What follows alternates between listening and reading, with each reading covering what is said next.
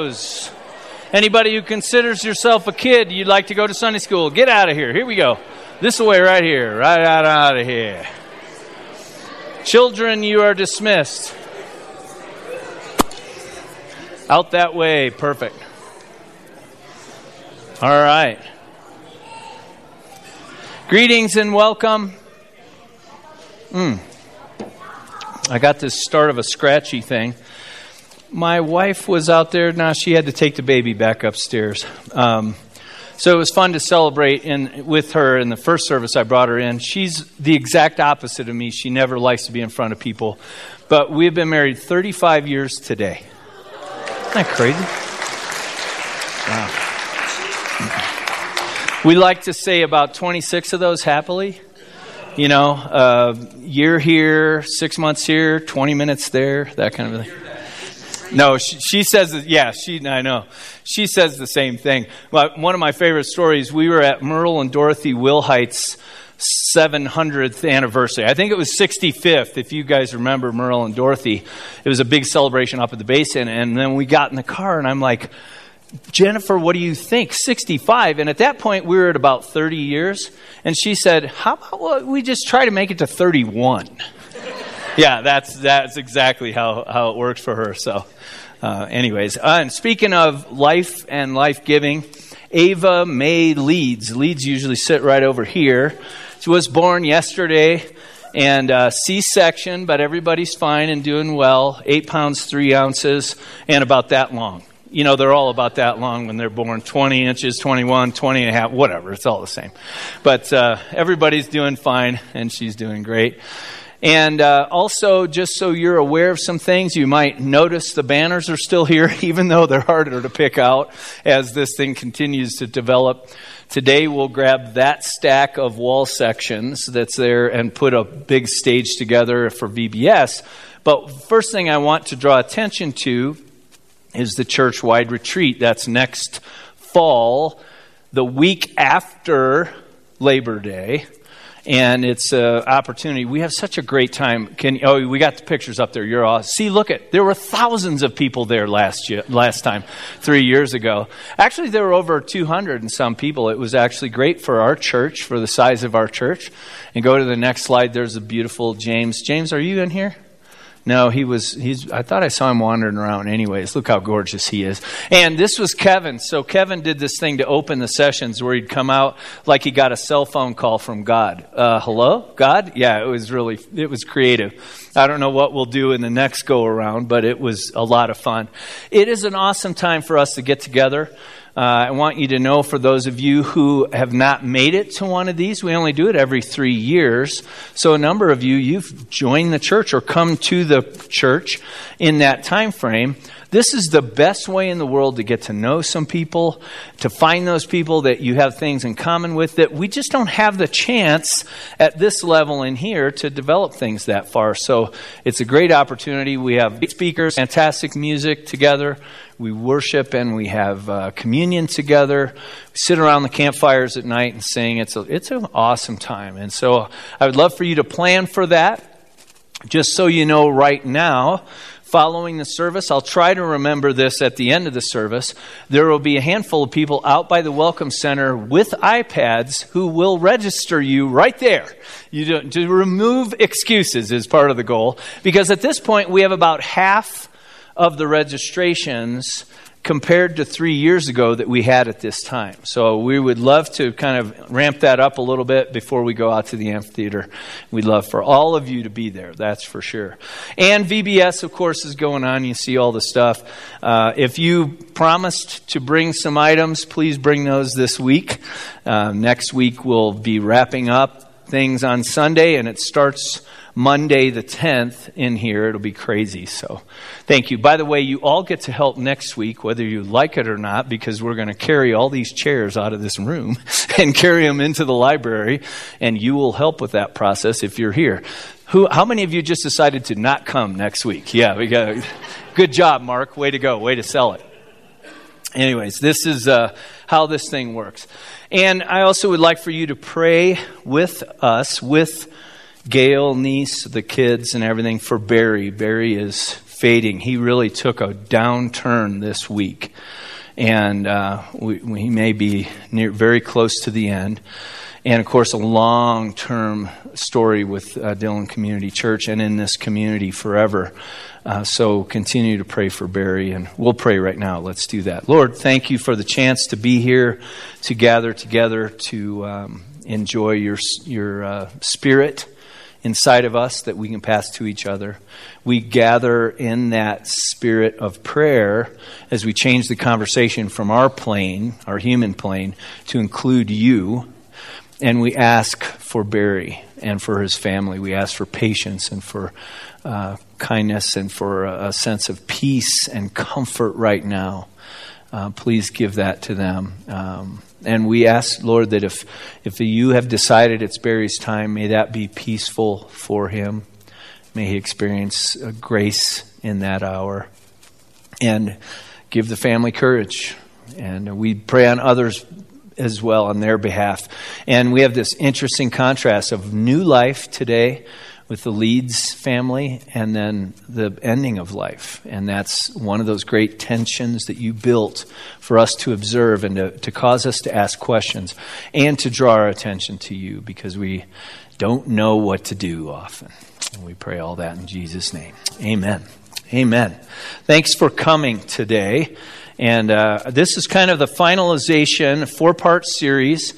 By the way, these will all be posted on YouTube. Errol Svensson has been running different cameras and things, and including the music sets, because this would give anyone insight into what we mean by worship culture at Dillon Community Church. Today we're going to get very specific. The last three weeks we've been building much more of a theological platform Today, we're going to drill down in and say, what does it mean for us here? Now, if you've come from another church and you're here for one week and you're going home, we're not trying to exclude you. This is a family conversation, but you can actually ask yourself some questions related to the same ideas that we have had to ask.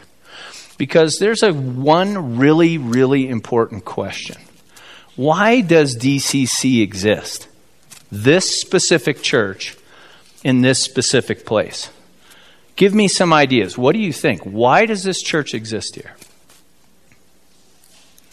That's a good start. Who else? Community, it's in our name, right? So it is about building a sense of people gathering together and bonding together for a certain communal effort. What else? right? A sense of bringing a bunch of different people together. You'll hear that as a common theme here in just a matter. In fact, a crucial theme. What else? Worship. worship, right? Thank you for pointing that out since this is a worship series. I appreciate that. What else? Teaching, right?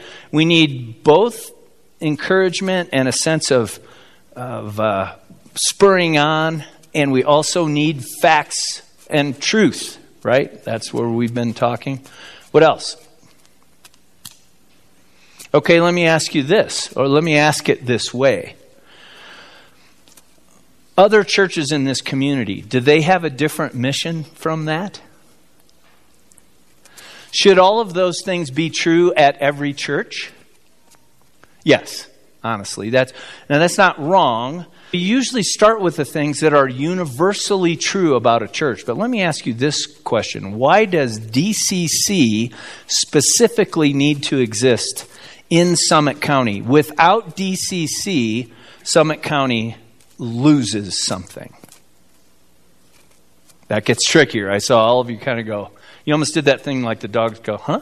Like that kind of a thing, right? Because we don't usually think of it that way. We usually think of the things that, in all honesty, we have in common with one another. We don't think of the things that are actually distinctive. I ask this question every year, at least once in the ministry planning time, sometimes more than that.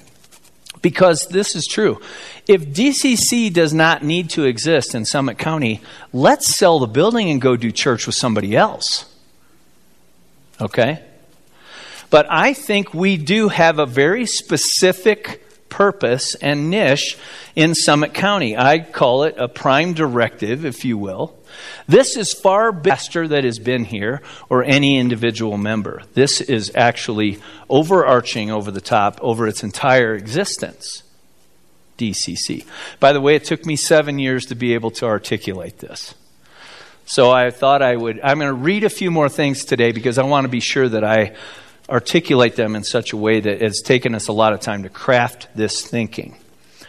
DCC is a unique evangelical church within its context of Summit County, Colorado. We're a true confluence of numerous Christian church denominations, approaches, and interpretations. How many of you are from Presbyterian background? Pretty good representation. How about Methodist background? Ooh, smattering at best. Baptist background. Catholic background. It's actually uh, almost always the biggest representation. We could go on, right? Now, in the first service, it was fascinating because it was almost perfectly even. There were like seven, nine, ten, six. It was like all the way across because that's who we are. We come together from different denominations and backgrounds. But listen to this distinctive as to what happens then. We hold to and teach from a simple doctrinal statement based on a high view of Scripture.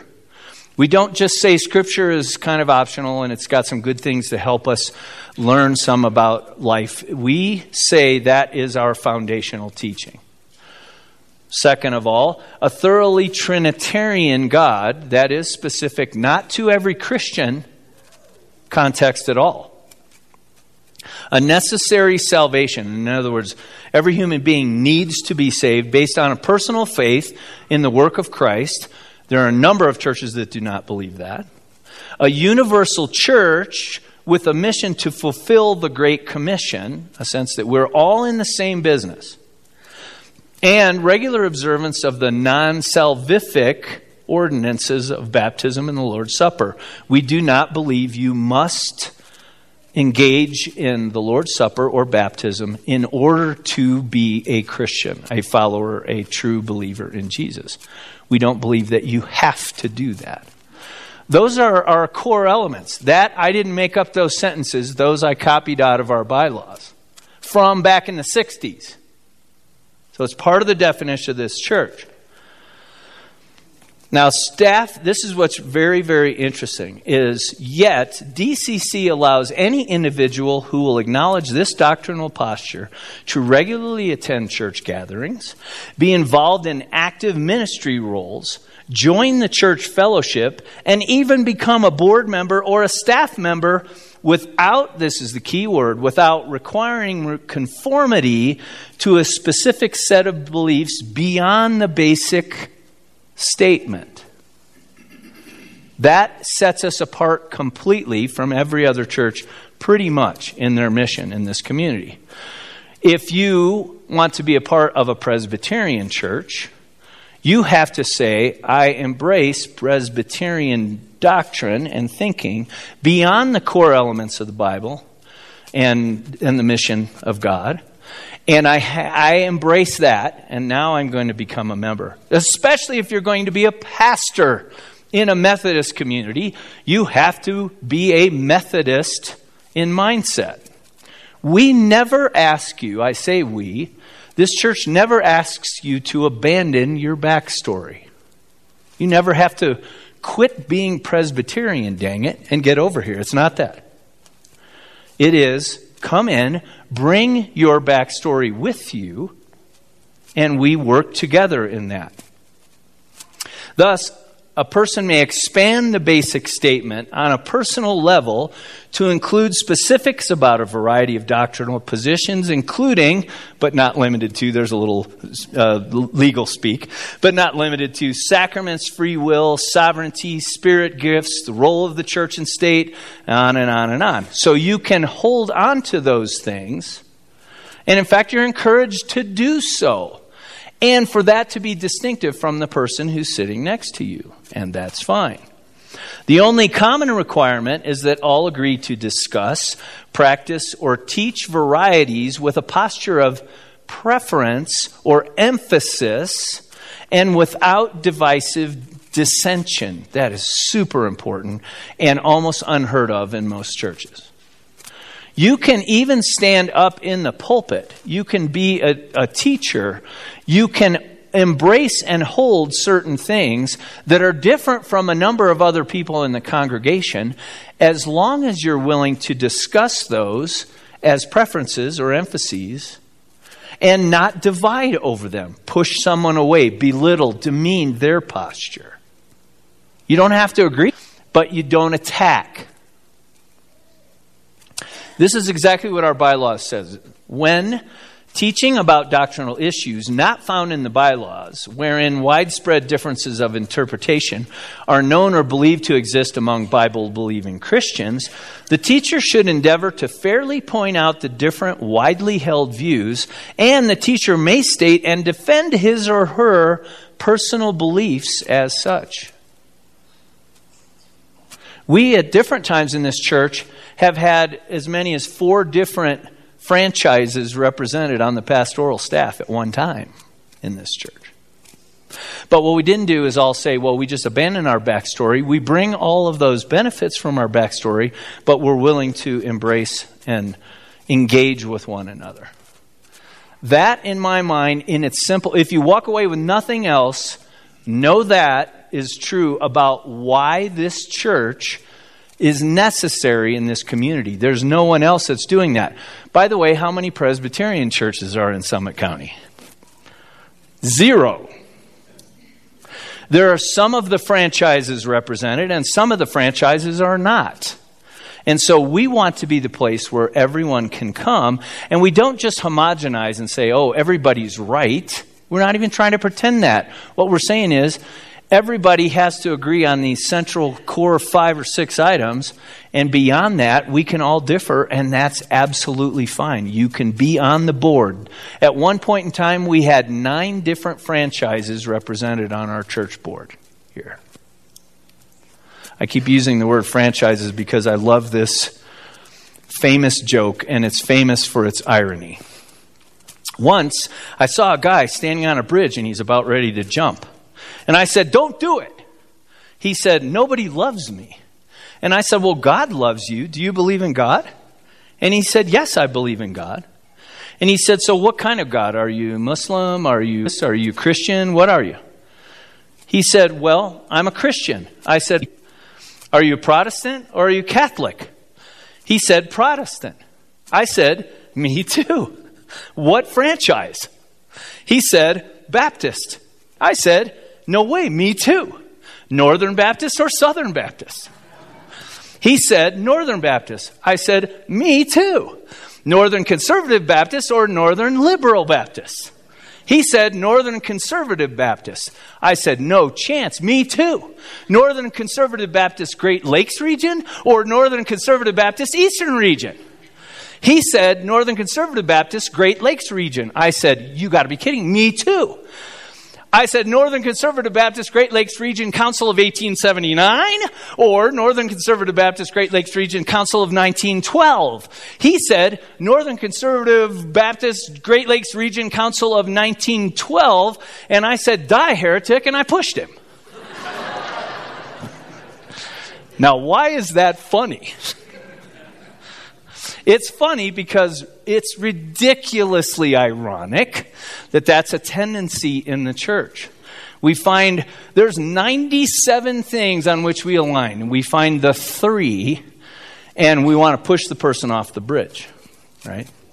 It, by the way, is a little convicting of the world's perception of what we are as Christians. Should be convicting. So, this church, thankfully, that, by the way, was voted one of the 20th 20th to the 20 funniest jokes in, in the world. That joke.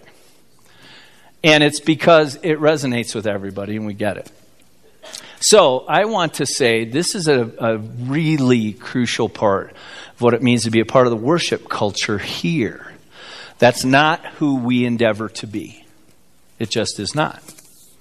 Um, Kath, can we put up those verses? And oh, see, you're just you're all over it. This last time I I, uh, I tricked her, and so this time she was ready for me.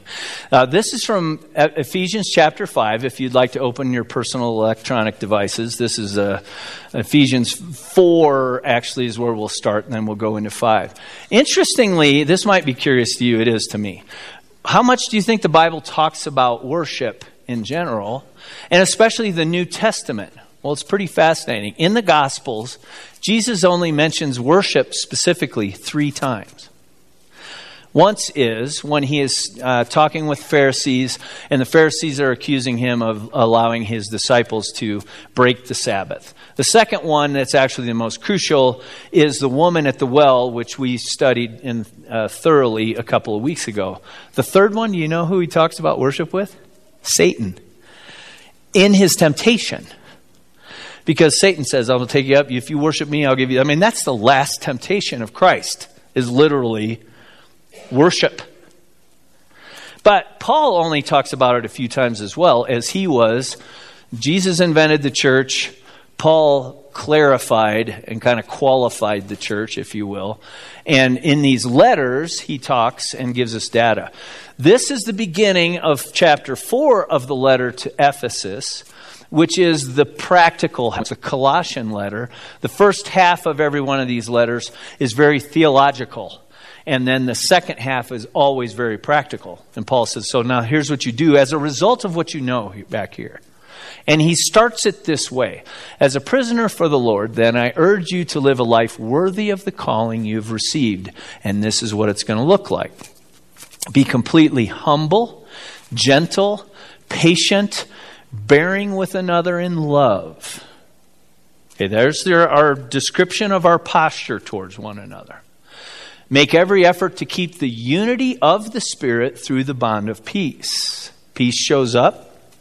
Unity being the thing to maintain.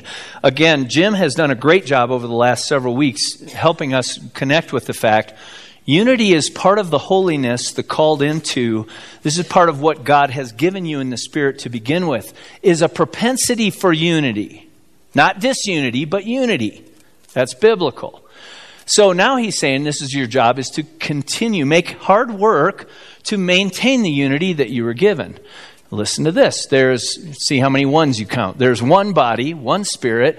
You were called to one hope when you were called one Lord, one faith, one baptism, one God and Father of all, who is over all and through all and in all. So there's all the, he's the Father of all, he's in all, he's through all, he's a part of, he's over all. You get the point?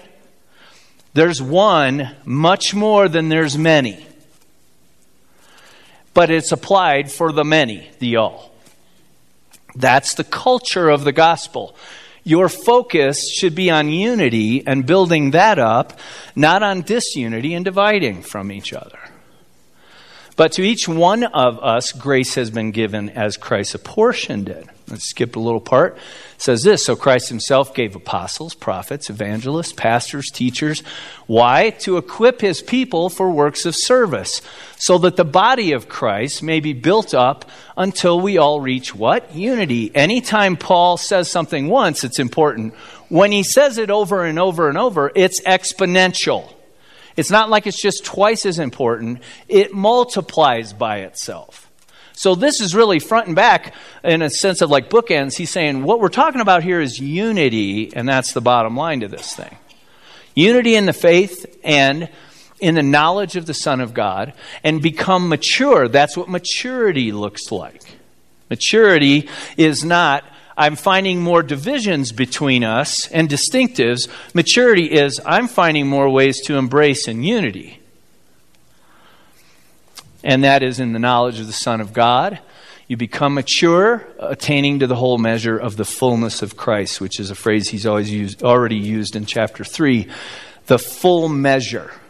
Then we'll no longer be infants, tossed back and forth by the waves, blown here and there by every wind of teaching, by the cunning and craftiness of people in their deceitful scheming, but instead, speaking the truth in love. That speaking word, I'm going to grab another one of those, same word here in a minute we'll grow to become, in every respect, the mature body of Him who is the head, that is Christ. You hear all these repetitive things. Those are on purpose. From Him, the whole body, joined and held together by every supporting ligament, grows. It builds itself up in love as each part does its own work. Do you hear how repetitive? He's like saying the same thing from different angles all over the place. We come together, we do our jobs by bringing our gifts and what we have been given from Christ, and we bring it together, and cumulatively, we're more than the individual sum of the parts. Now, in chapter 5, after he goes through some more discussion, he gets to worship. Be very careful then how you live, not as unwise, but as wise.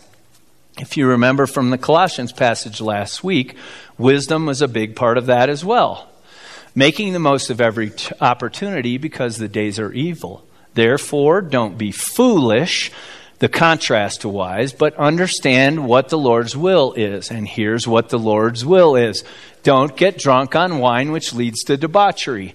This is not a, a blanket statement about drinking. You have to read these letters first in the context to which they were written so that you can understand what is Paul trying to get at and then you extrapolate it out to our culture today. Don't start with our culture, start with the readers of the letter. And in Ephesus, they were big on the big cult worship of Diana and Dionysius, and both of those were very hooked together. Here's what the belief was in the worship of Dionysius if we enjoy the things that God has given to us, sexuality and food and pleasure and whatever else, that's how we're actually saying to the gods that we appreciate and that we're very grateful for everything, and please give us more. That's how we receive more blessing. And the culture of worshiping Dionysius was full of parties. It would be like you very regularly go to New Orleans for Mardi Gras, and that's how you worship. Now, that's, I bet you a man invented that worship concept. I, I promise you that. Because that just is a good reason to drink a bunch of beer. But while we're talking about alcohol, let me point this out. Never forget this, this is really important. They had not invented distillation yet. They're a long way from the capacity to put very high levels and quantities of alcohol into any kind of a beverage. It, they didn't even have the possibility. They just naturally lent, meant, and it became that alcohol filled. So you would have to drink a lot, but they regularly did in their worship cultures. And now here's what's probably going on, and this is. I admit this, this is kind of uh, an assumption drawn, but it's well informed by their culture. Paul is saying some of you are thinking you're going to get more of the Holy Spirit if you just drink a lot. Because it feels like, oh, we're dropping our, our inhibitions, we're allowing the Holy Spirit in more, we get a little happier, we get a little more dancy, you know, we get that kind of response to things. So, let's have these parties like we did in the Dionysius worship, and we'll incorporate it into our Christianity, and we get more Holy Spirit. Paul says, don't, don't believe the wine is the Spirit. It's different. Instead, be filled with the Holy Spirit. How? Speaking, remember I pointed out speaking the truth in love back in chapter 4? Same word, exact same participle right here. Speaking to one another. There's a reason he says that here and sing next. Speaking to one another with psalms, hymns, songs from the Spirit. Psalms are very Jewish in culture. Hymns were very Greek in culture. And songs were general. So he's saying find any kind of a mechanism that has music attached to that and use it to speak to one another, encourage one another, just like you're speaking truth and love. You speak using these tools to bring information from the Spirit to one another. It actually makes sense if you connect it across and sing and make music from your heart to the Lord, always giving thanks to God the Father for everything. Thankfulness, a big part of the Colossian passage.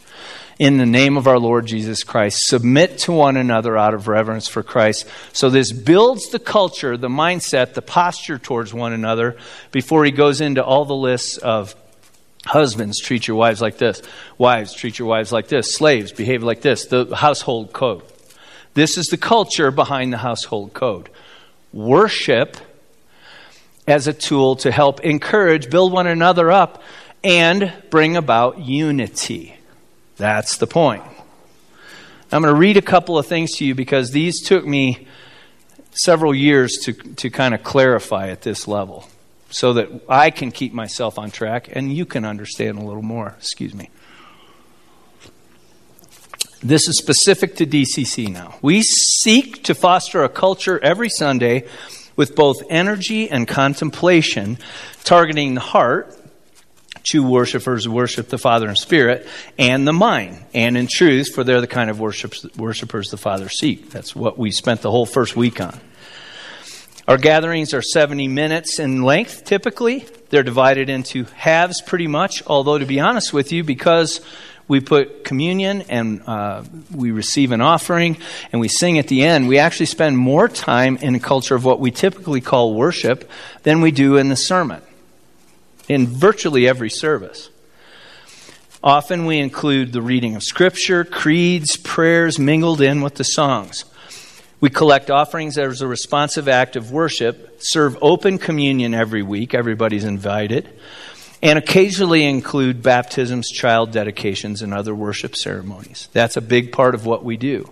Sunday mornings are a very high investment level thing every week. We put a lot of energy into making this happen. 35 or 40 people it takes to pull it off on a weekly basis. It's a big deal to us, and we view it as such. Next, we sing familiar songs, both old and new, providing accessibility to people from many church backgrounds and regional locations. Our style would be described as blended, incorporating contemporary Christian top 40 songs, as well as traditional and modern hymns. We are bipolar.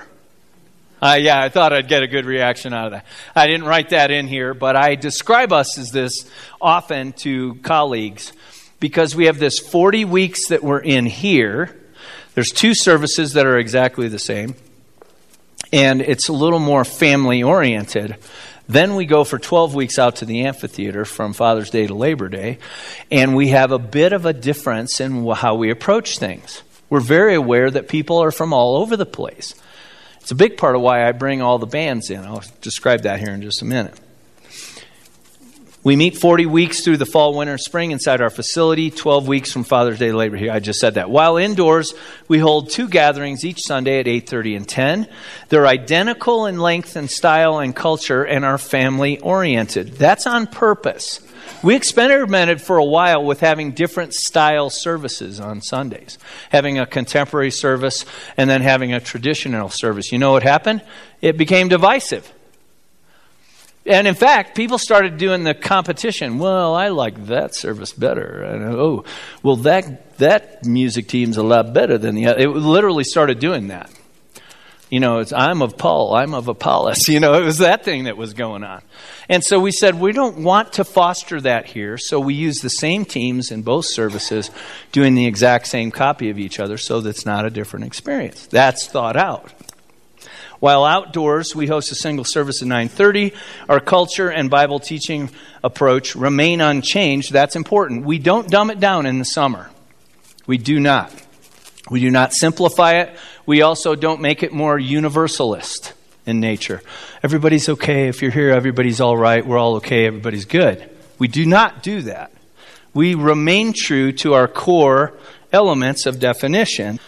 But we aim to provide plenty of energy in the song sets, more of a public orientation by inviting bands from outside Summit County and incorporating them to promote cross pollination and exposure to new songs. That's very intentional why we bring different bands up from the front range. They provide a newness. Have you ever thought about this? If we use the exact same bands all summer, which we did for a long time, it started to dawn on me oh, our church family still feels like this is a family meeting When we bring in a different band, it's like you're experiencing the exact same as the people from Nebraska that have only been here twice. Right? We have a bunch of people that come in the summer. I had a guy last year tell me this is my 25th summer. We have a condo up here. We come only for the summer. We're here 10 to 12 weeks. Then we go back to Nebraska. Bless his heart. Poor Nebraska guy. And, and he said, So when I come here, this is my church. So, how do we interact with those folks? Or the people who drop in on a once on a ride by. They're pedaling by and they pull up and stop. It's a different culture at that level. The third big thing is this to promote involvement, multiple entry points are provided into various music teams for regular attenders with a broad spectrum of skill sets focusing attention on heart attitude over performance. There's a lot of points in that. First of all, we want people to be involved in this whole process. If you walk away with the second thing, first of all, be aware of our prime directive. Second of all, feel like this is a place for you to be involved on Sunday mornings. If you have musical skills, we'd love to talk with you, find out how you would fit in what would work. There's some instruments that may not work so well. If you play the harp, it's going to be hard. We'll, we'll, we'll figure something out. But we are trying to be inclusive on that level. And you do not have to be developed to a pro level. We have several professional musicians that play on our teams. We also have some middle schoolers involved on our teams, and everybody in between in skill sets. That's intentional. It's also intergenerational. We don't have a youth band. Okay, everybody ever under 20, go be the band, and then we'll play you once a month or something like that. We did that for a while here, and I learned actually that doesn't promote the learning and the cross pollination so that younger people are learning what it means to be on a worship team from older people at the same time. So feel like there's plenty of entry points. We've got AV people, we've got people running the sound, we've got greeters, ushers. Again, there's at one point in time when I counted up the involvement, it was 75 some people involved in all of the components that it takes to pull off this church service, and that wasn't including the teachers. That's a whole other culture that goes on right now. This is a church, we have 207 members. Almost half of them are involved in making Sunday mornings. So you're invited to be a part of it. And last, but certainly not least, we promote heart attitude over performance quality. That's very important because here's what Rob and I both talk about this, and we and we sometimes discuss individuals that maybe have some great skill sets, but seem to not bring a heart of worship. They actually think this is an American Idol audition. This is not. Never want it to be. Now, that doesn't mean we don't care about the quality. We rehearse, we practice our skills, but at the same time, the primary thing is the heart of the worshiper. That's the primary thing.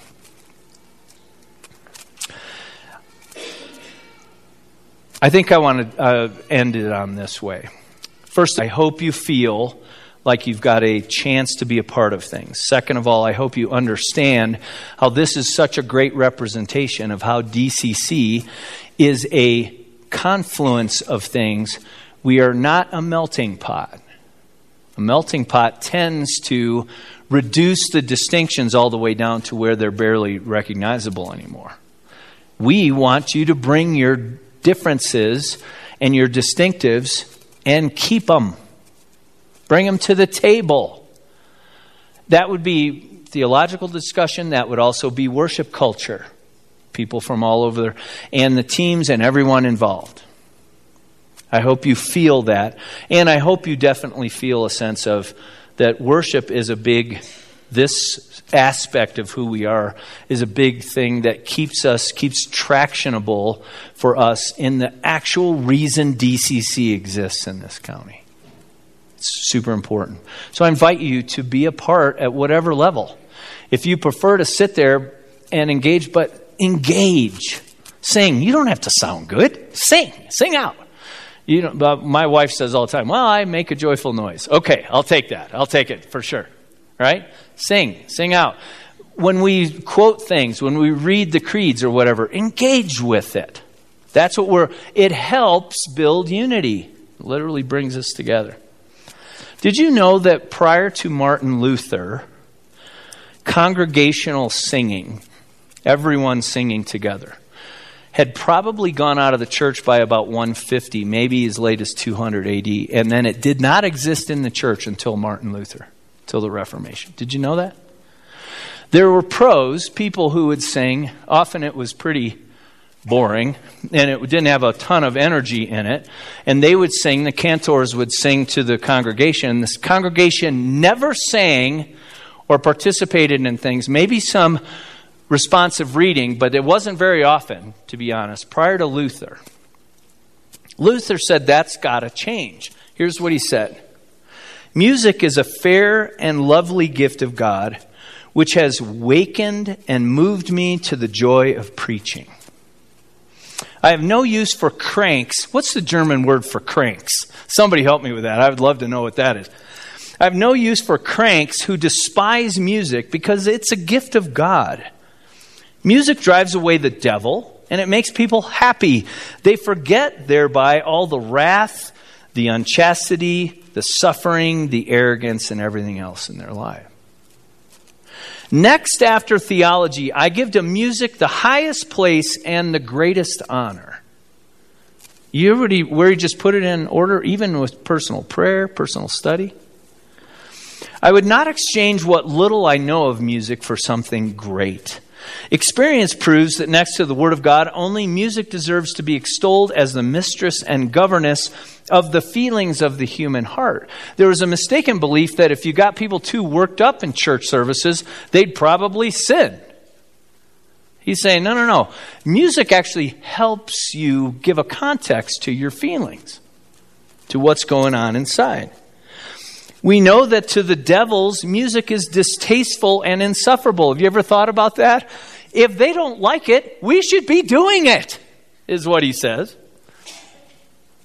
My heart bubbles up and overflows in response to music, which has so often refreshed me and delivered me from suffering and my dire plagues. And believe me, Luther had plenty.